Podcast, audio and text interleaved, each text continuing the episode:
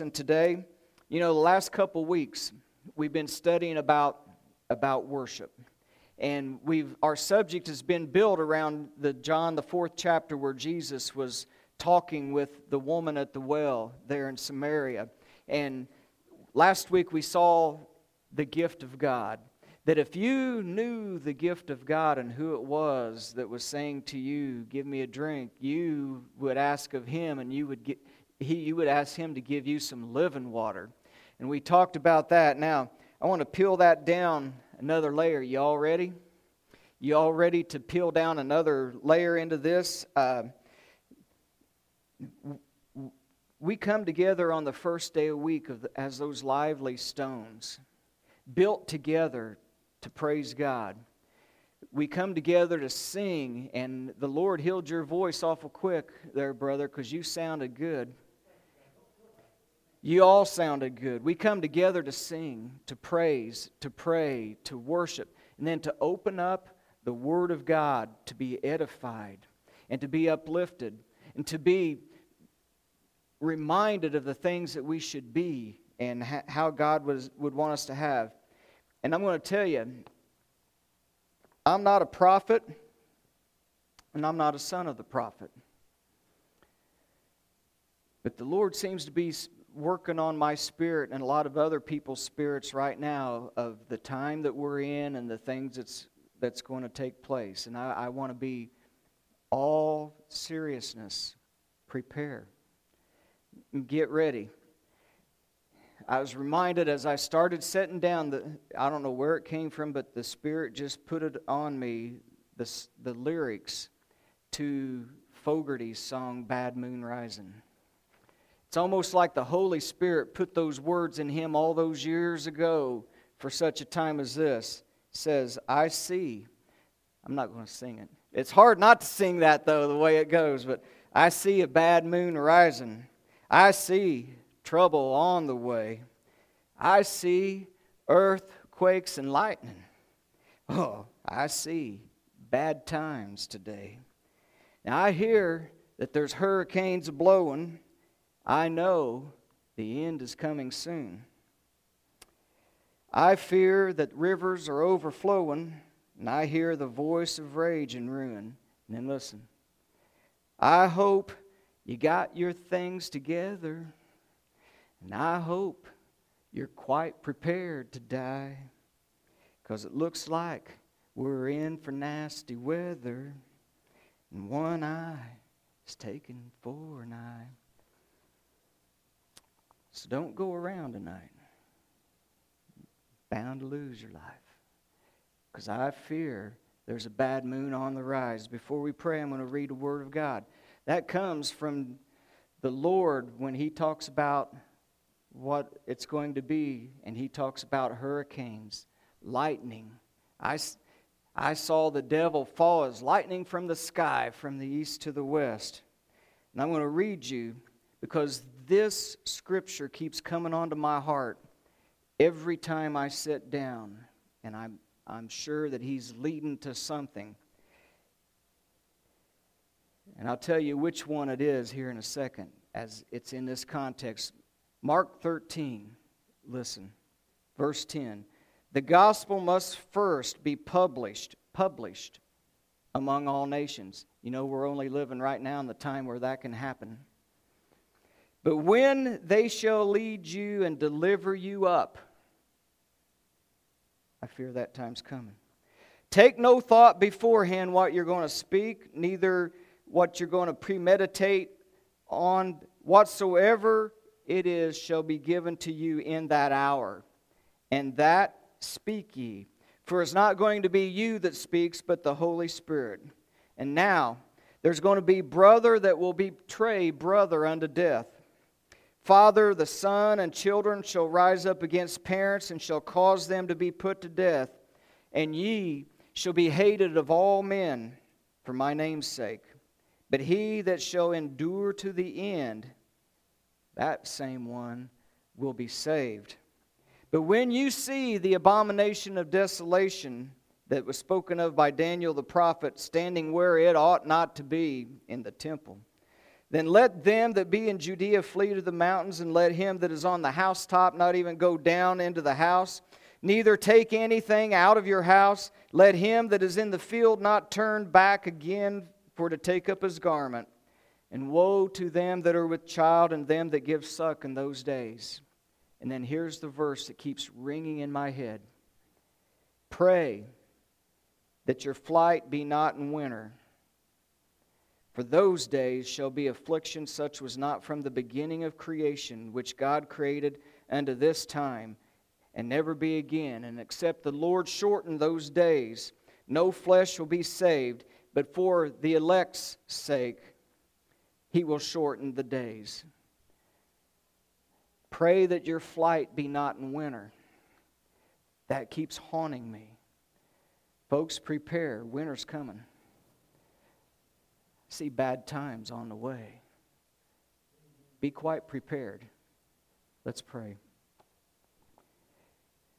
Father, as we prepare our hearts and our minds at this time to worship you in spirit and in truth, our desire is to be true worshipers, to honor you in everything that we say and do. And Father, today, all we're going to do is open up your word and we're going to see what you say about being Christ like. I pray that our hearts, our minds, our lives will be challenged by the things that the Holy Spirit is going to reveal to us through your word today. And we thank you for it. We thank you for your guidance and your love and your mercy and grace your Son, Jesus. And in his name we pray. Amen. All right.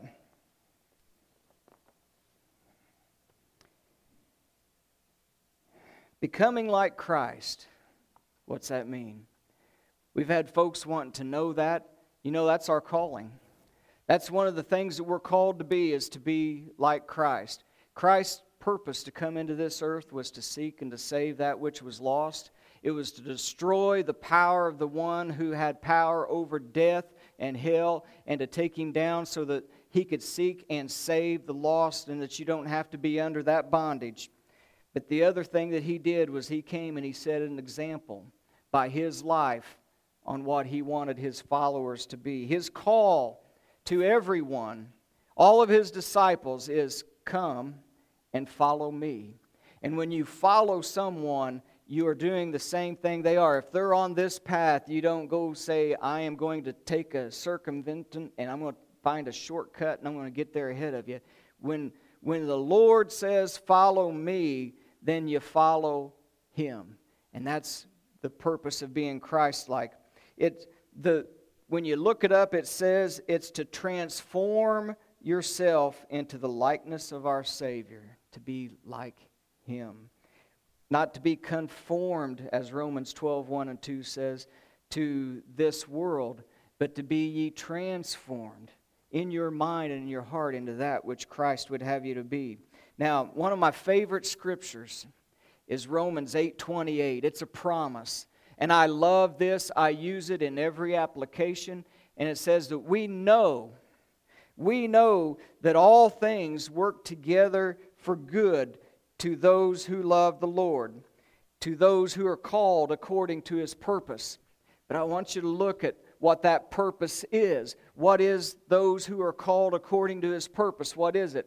For those whom he foreknew, he also predestined to be conformed to the image of his Son, that he is the firstborn of many. So the purpose that we are called is to be transformed into the likeness of Jesus Christ. I want you to see the similarity of a couple of scriptures here. I want to start with Hebrews chapter 1. And in Hebrews chapter 1, it says this in verse 1 through 3 God, who at sundry times and in diverse manners spoke in the four times unto the prophets, hath in these last days spoken unto us by his Son whom he appointed heir of all things, and by whom also he made the world. So God is the subject, and he's talking about the Son. And he says, Who, and this is Jesus then, who being the brightness of his glory, of God's glory, and the express image of his person, and upholding all things by the power of his word, when he had purged our sins upon that cross, he sat down on the right hand of God on the majesty on high. God the Father says, I sent my Son for a purpose, but the purpose of the Son was to set an example for us. And he was, it says, the express image of his person and the brightness of his glory. Now, that word, the express image and brightness of his glory, radiance is the word. it's a radiance. And the other word is character. It's charaktos in the original, which is our word for character. He is the express image of the character of God, and its radiance shines to us through his glory. We're going to find out in a moment what the glory means. And you know, Jesus did just that, didn't he? In John chapter 14 and verse 9, just after he had talked to him about, you know, I'm going to prepare a place for you. You're going to be there with me. I've got in my Father's house are many mansions. If it were not so, I would have told you. But I am going there to build that so that where I am, there ye may be also. And then he said, I am the way, the truth, and the life, and no man comes unto the Father except through me.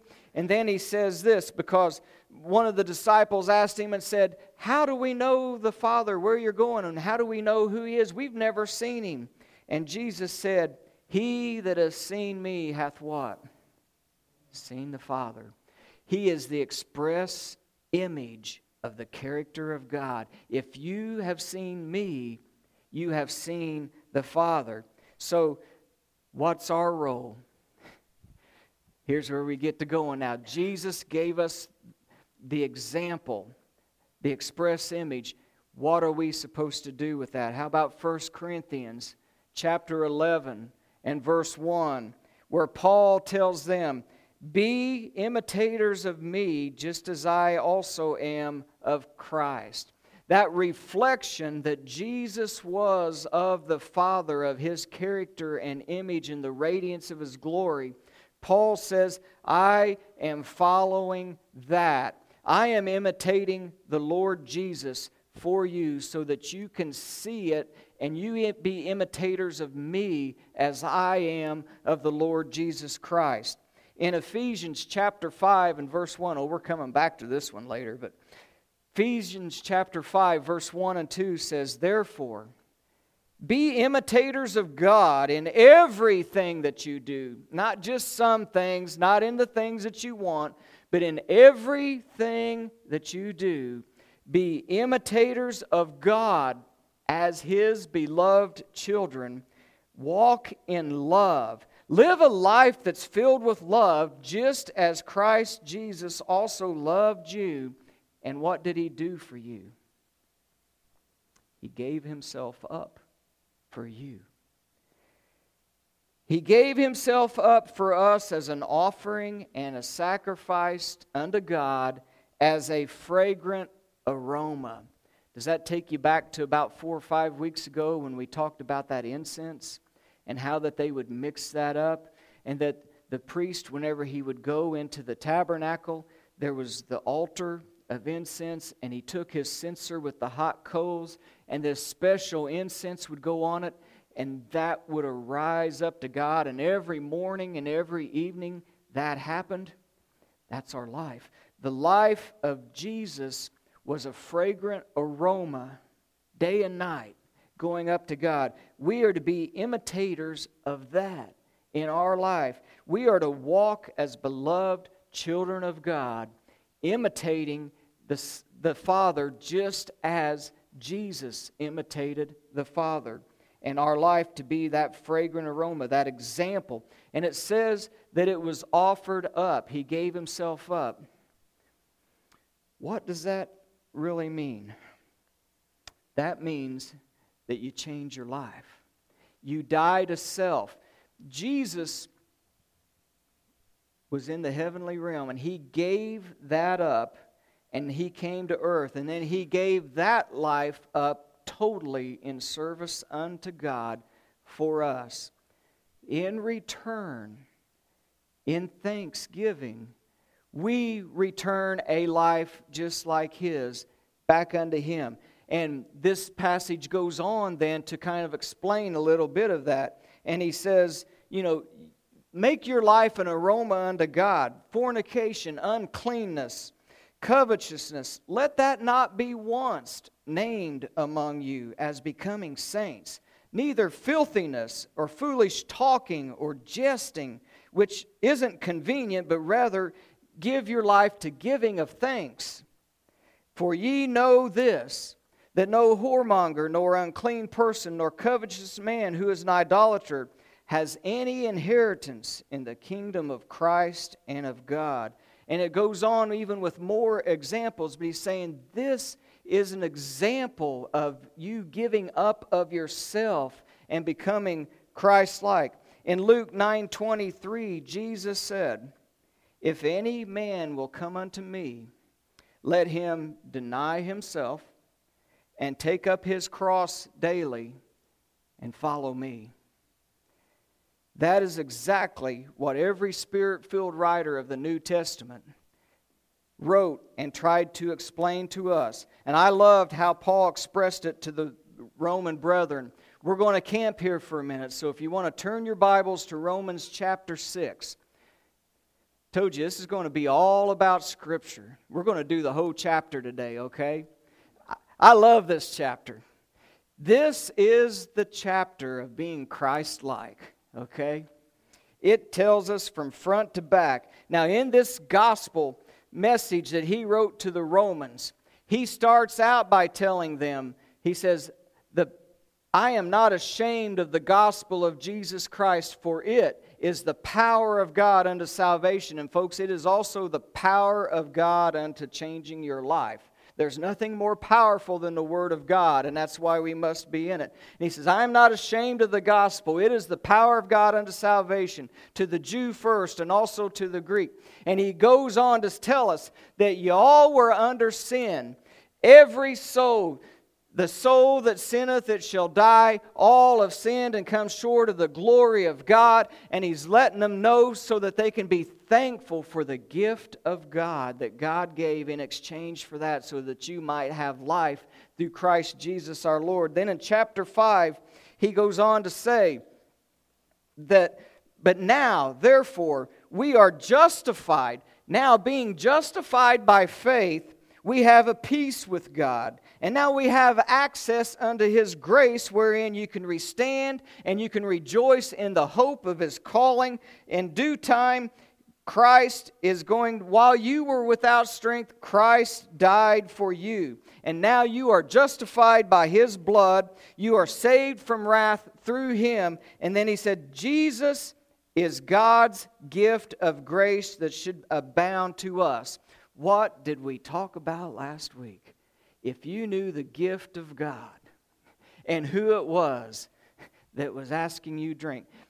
He's saying, You all, just like that woman, if you realize where you were and you see those nail prints of the gift of God, when you see that, you'll realize that you are now justified through your faith in Him.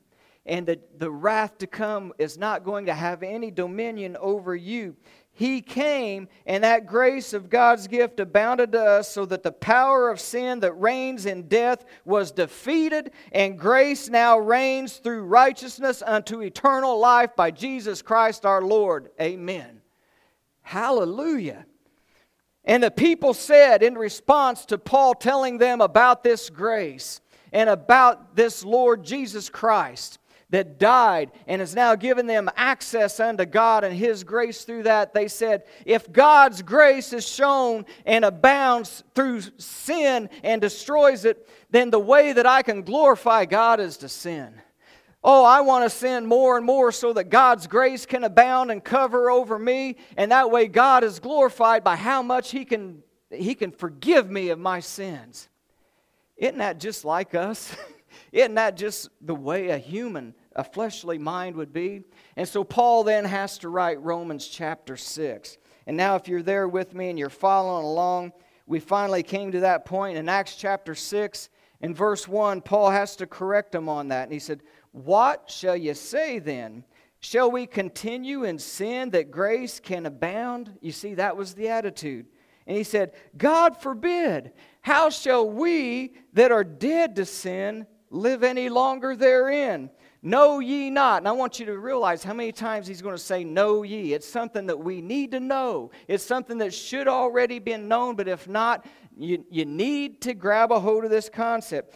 Do you not know that so many of you, as were baptized into Christ, were baptized into his death? Did you realize that your baptism, when you made that confession of faith that I believe in Jesus Christ as the Son of God, and that he came to this earth and he was born of a virgin. He lived a sinless life. He died upon that cross for my sins. He was buried. He was resurrected and he sits and reigns on the right hand of God. That when you make that confession of faith and you say, I want to be baptized into Christ, and I've done this a couple times, but it has to be reemphasized. He says, Know ye not that when you were baptized into Christ, you were baptized into his death? You were saying, I die I am buried, I am planted with him in that water as same way as he was buried in that tomb and that when I arise out of there I arise to a newness of life. I am no longer the creature that went down into that water. I am a new person. He says, "Don't you know that when you were baptized into Christ, you made a commitment to be baptized into his death?" What's that? He gave his life up for the sake of others. He says, therefore, verse 4, being buried with him, and that, and that takes away any other types of that. This right here is not being buried, okay? Being buried with him by baptism into death. Now, catch this. You were baptized into death, just as saying, what did Jesus say that night? He said, Father, if there is any other way except for death that you can forgive mankind of their sins, can we do it? But if not, if this cup cannot pass from me, not my will, but thy will be done. When we baptized into Christ, we are baptized into that same death to self and now to live for the will of God. That, what's the purpose? That is presenting a purpose for everything that was just said. Why? That, like as Christ then raised up from the dead by the glory of the Father, even so we also should walk in a newness of life. He had a new everlasting life whenever he arose out of there. He was already as God, but his human form now was transformed into eternity. He arose as a new person who was now going to be seated on the right hand. We, when we make that commitment and we follow Jesus to become Christ like, we are, as Christ was raised up from the dead by the glory of Father, now we walk in a newness of life. For if we have been planted together, do you not know that when you do that, you are planted, you are buried, you are planted together with Christ? We are planted together in that same likeness of his death to die to self that we shall also be in the likeness of his resurrection. You want eternal life, you want to glorify God. Realize that you are making a new statement and you are a new person now in Christ and you're going to be like his resurrection. We shall also be like him in his resurrection, glorified, eternal. And then it says, knowing this. Here again, we, you got to catch it. Know this that your old man, your old life, your old person, your old man of sin was crucified with Christ. That represents the crucifixion of your old man of sin and to walk in a newness of life. You are now the crucifixion with Christ, with is a term of union. It brings you into union with Jesus Christ, and by dying to self, his death becomes one with your death, and that's where the forgiveness comes in.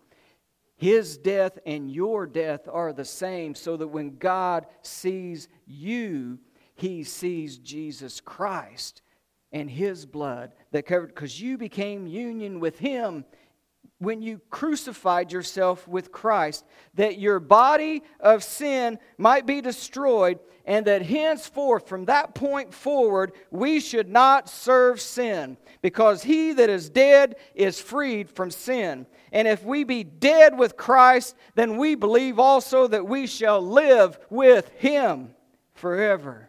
Amen. Knowing this, third time, knowing this that Christ, being raised from the dead, dies no more. Death doesn't have any more dominion over him. Praise God. How about that?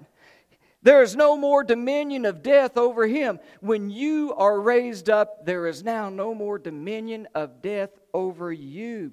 For Jesus died once to sin. He doesn't have to keep dying over and over again for sin. He died once for sin in that now he lives, he lives forever unto God. Likewise, that means the same thing for us, folks. Likewise, reckon ye also yourselves to be dead indeed unto sin, but alive, alive unto God through Jesus Christ our Lord. Therefore, don't let sin reign in your mortal body. And I want to hone in on that for a minute because that does not mean that we don't sin. I sin all the time. I, I, I look at myself with the Apostle Paul. He said, Oh, wretched man that I am. And the things that I don't want to do, I do. And the things that I do, I don't want to do, but I can't help myself. And it just, it just keeps trying to edge its way and work its way out. And the words that he uses there is the word of a festering splinter. Your old sin nature of human flesh, when you become in Christ, your old nature is like a splinter festering inside of you all the time. And that thing that easily besets you, as it says in Hebrews chapter 12, to lay aside every weight and the sin that so easily besets you. Those sins that easily affect me always want to try to work its way out like that splinter that's in there and hurts and tries to form a head and come out. And he's, that's what he's saying when I don't want to do it, but it wants to do it and it's festering within me.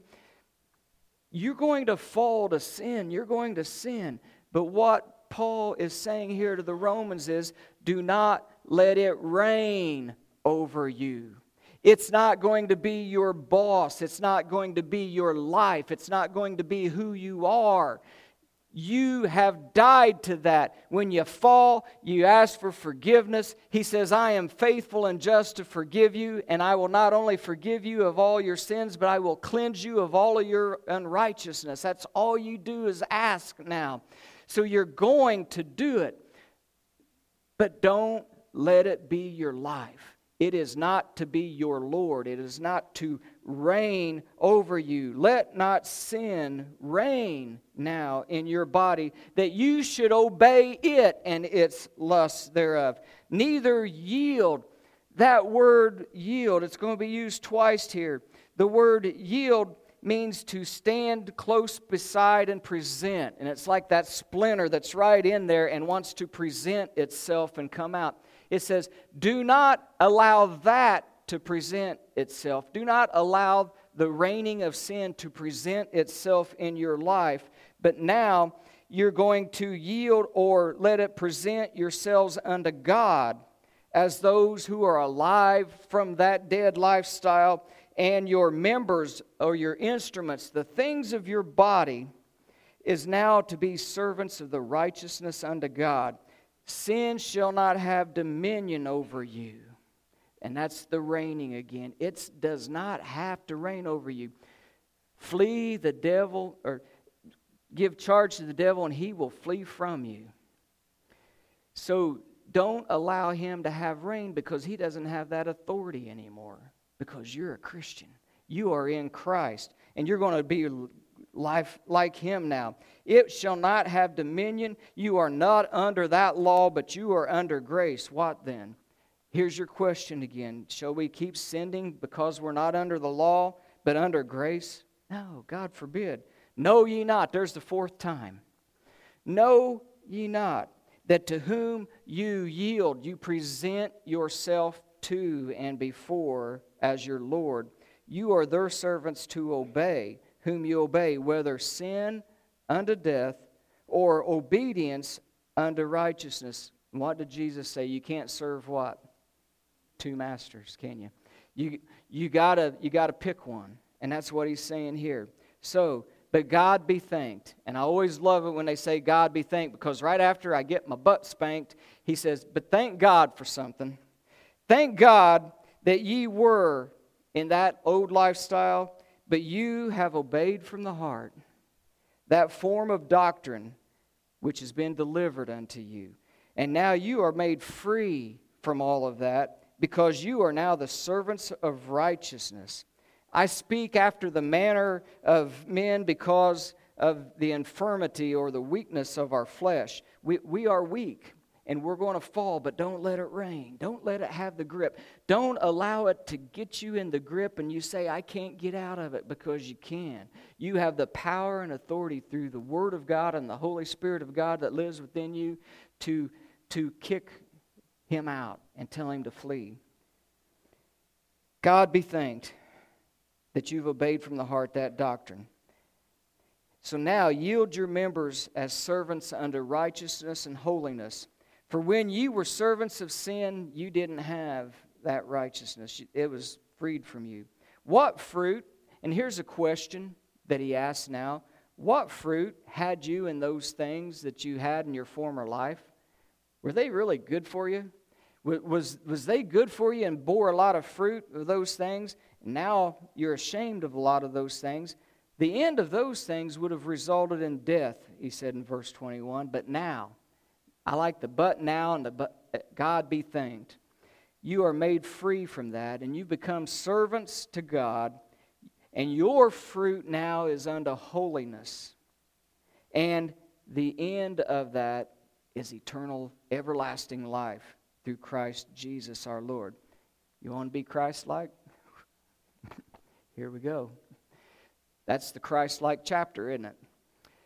You're buried with Him, you die to the old self, and you imitate Him in life.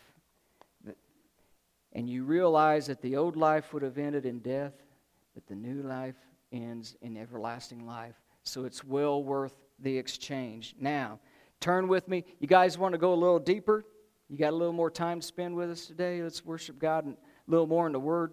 Let's go back to Ephesians 5. I told you when we hit that little red slide, I, I put it like that so you'd remember it. Told you we was coming back to this one. You remember that we're supposed to be, we are God's children. And so we are supposed to imitate God in everything that we do in this life, then, because we're His dear children. We're to live a life filled with love and following the example of Christ that He set before us, and that our life is now offered up to God as a sacrifice. It's no longer ours. We died to our life, and we are now His. Well, this chapter is also one of Christ likeness. This is chapter number two on being Christ like. We're not going to get deep on this one, but I just want you to hear another way another way that you become Christ like.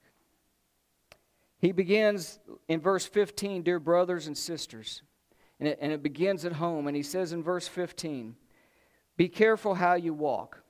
Walk as wise and not those who are foolish or unwise. Make the most of your time that you have upon this earth because the days are evil. Don't be foolish. Don't be clouded with certain things that will keep you from understanding the will of God for your life and that would detract you from that. But give thanks in all things through Christ Jesus our Lord.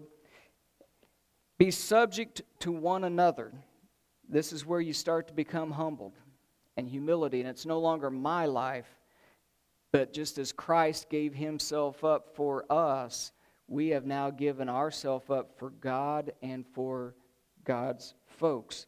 And he says, We are given up of ourselves to submit to each other in fear of Christ. And then he says this in verse 22.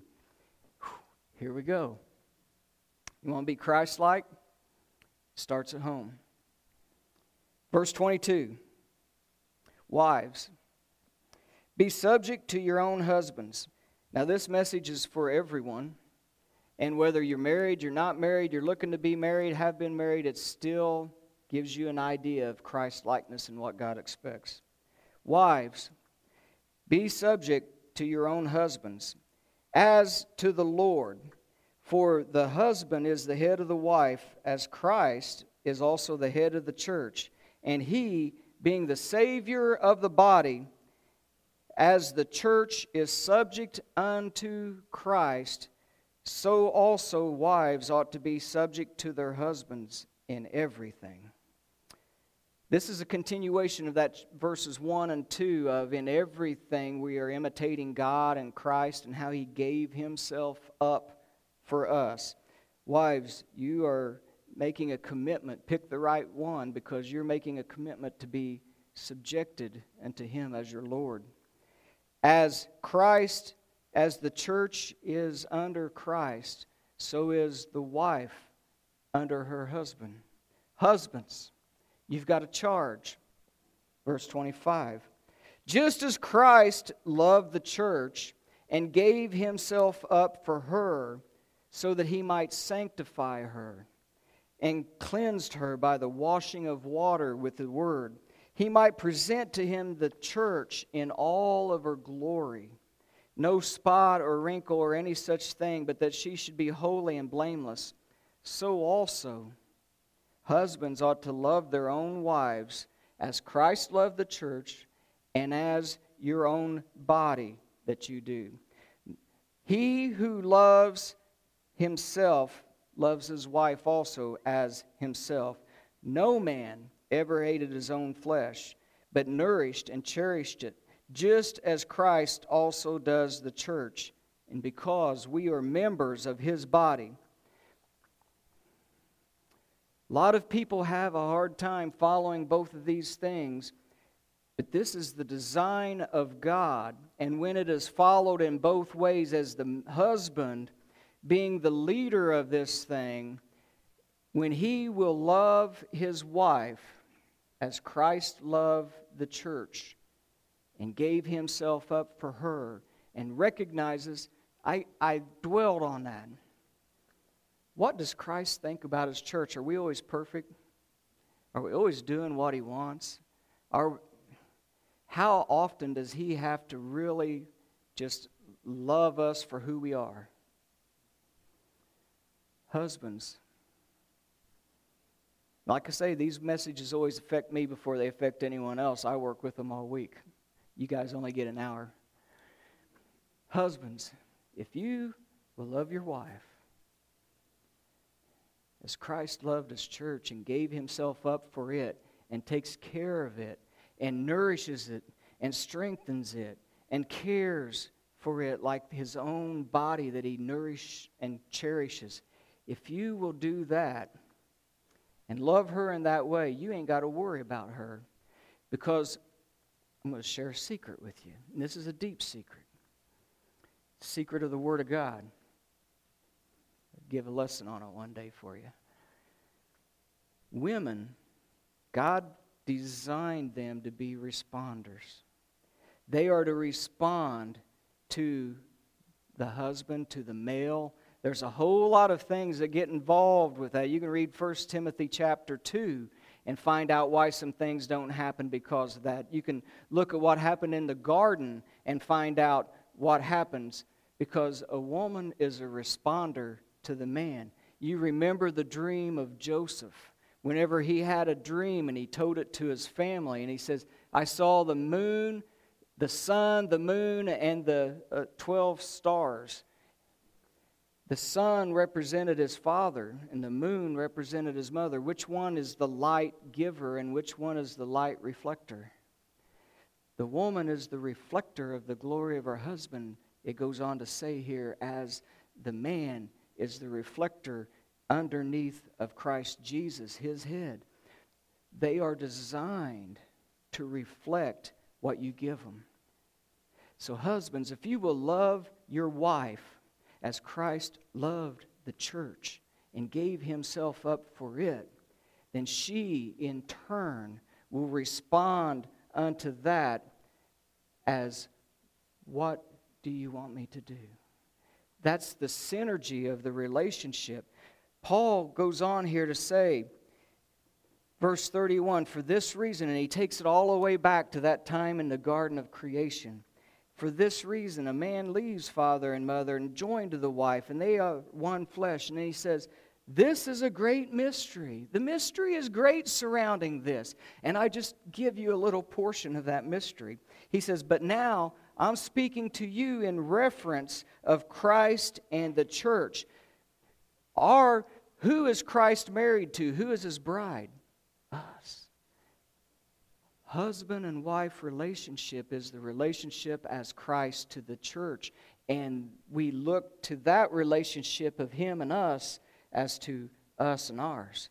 And he says, That is the great mystery. I'm speaking of Christ and the church. Nevertheless, each individual among you, that, that means all of us, each one is also to love his own wife. And I'm going to share something else with you right there. If you'll notice, the woman is never asked to love, but to be in submission to the one who loves her. The man is commanded to love the wife, and she responds to that love in how she portrays herself with him. Nevertheless, each individual among you also is to love his own wife as himself, and the wife must see that she respects, and the word there is reverence, her husband. You want to be like Christ? We opened it up. That's, that's being like Christ. As the worship team comes on back up, What's it mean to be Christ like? Well, we only picked some low hanging fruit today and we didn't spend a lot of time exegeting. We just read the scriptures and let the Holy Spirit work them on our heart. But to be like Christ is for the husband to love his wife as Christ loved the church and gave himself for it, and the woman to then respond to that love just as the Christ, as we are to respond to Christ and imitate him because of the love that he had in giving himself up for us, we now give ourselves up for him. And that's the synergy in marriage. That's being Christ like. We learned that being Christ like was when we when we believe in Jesus Christ and we are planted together in death with him that we arise into a newness of life to imitate Him because we respond to His love towards us on forgiving us of our sins to be like Him. And we respond back to Him to be like Him and we die to self. And that commitment is made when we have believed in Him as our Savior and Lord. And I go back to Romans 6, there, 1 through 4. If you have not made that commitment this day, if you have not been buried in baptism and planted with him in the likeness of his death to arise a new creature, and no longer does sin have dominion over you, no longer are you in that walkway and path of death, but you want to make a pathway of everlasting life, today is the day. If you hadn't planned on it, I got clothes in the back that'll fit you so you don't have to leave here wet. We got towels and clothes, and we'll even do the laundry for you. All you got to do is come on up. And to the rest of us, what a great couple of sections of scriptures of what it's to be like Christ like, amen. And how we respond in our life to be just like Him and to respond to His grace. Let's pray. And Father, may we be challenged by the words that the Holy Spirit moved these folks to write and to give us. They are alive and powerful today and sharper than any two edged sword. May they pierce to the dividing asunder of our soul and our spirit and our joints and our marrow. May they ooze within us and become a part of us. May we reflect, Father, daily on what it is to be Christ like. And we ask this, Father. We ask for your help because it's tough and it goes against our flesh and it grinds against us, and we don't like to give up of ourselves. But Christ did. And may we, with your help of your Holy Spirit and your Word, may we strive every day to be more and more like our Lord and Savior, Jesus Christ. It's in His name we pray. Amen.